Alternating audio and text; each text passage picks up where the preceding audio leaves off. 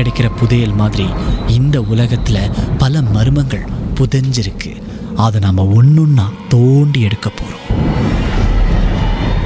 உங்களுடைய திகில் சம்பவங்களை எங்கள் கூட பகிர்ந்து கொள்ளுங்கன்னு சொல்லியிருந்தோம். அந்த திகில் சம்பவங்களை நாங்கள் ஒன்றுன்னா சொல்ல போகிறோம்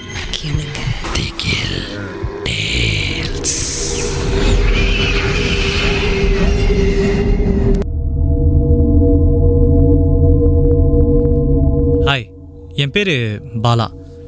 எனக்கு இந்த சம்பவம் ஒன்றரை மாதத்துக்கு முன்னாடி தான் நடந்துச்சு. என்னாச்சுன்னா ஒவ்வொரு நாளும் நான் ராத்திரி வேலை முடிஞ்சு என் ஜிம் ஒன்று இருக்குது அதுக்கு போவேன். என் வேலை இடத்து பக்கத்தில் தான் இருக்குது.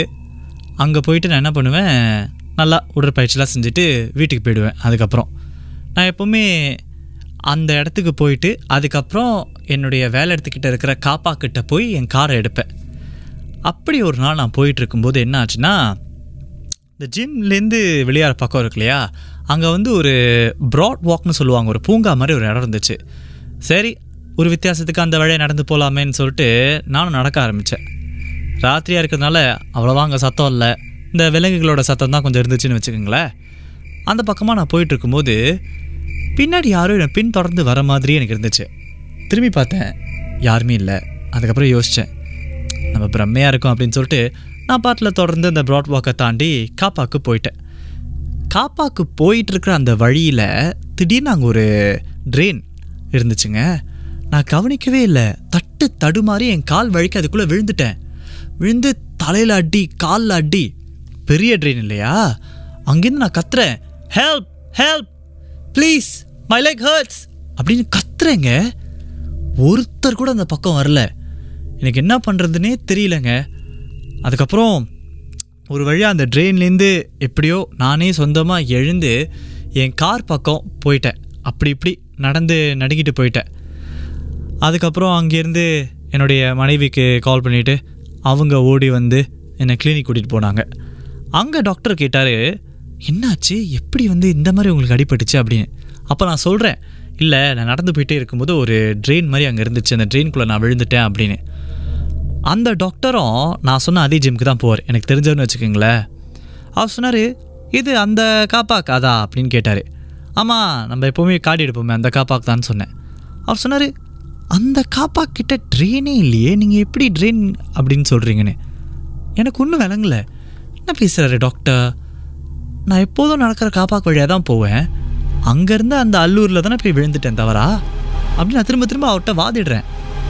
அவர் வந்து இல்லை இல்லை. நீங்கள் வேற எங்கேயோ விழுந்துட்டு ஏதோ குழப்பத்தில் பேசுகிறீங்க அப்படிங்கிற மாதிரி சொல்லிட்டாரு. எனக்கு ஒரே கோவம். நாள் அவர் பேசுகிறாரு அப்படின்னு சொல்லிட்டு நான் வந்துட்டேன். அதுக்கப்புறம் வீட்டுக்கு வந்துட்டோன்னே எனக்கே ஒரு மாதிரி சந்தேகமாக இருந்துச்சு.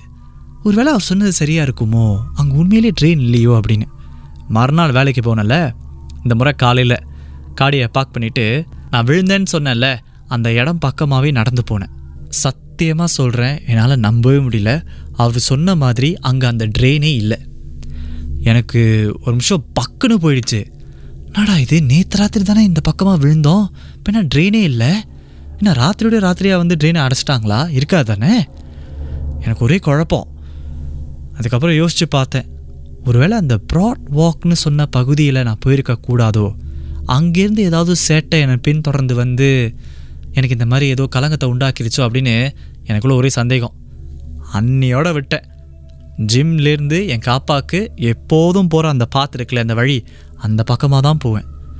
ஆனால் எனக்கும் மேலே மற்றவங்க அந்த ப்ராட் வாக்கு போனதும் சொல்லியிருக்காங்க என்கிட்ட. அவங்களுக்கும் வினோதமான சம்பவங்கள் நடந்திருக்கு அப்படின்னும் சொல்லியிருக்காங்க உண்மையிலேயே அந்த ப்ராட் வாக் பக்கம் என்னமோ இருக்குங்க. அது மட்டும் எனக்கு நல்லா தெரியும்.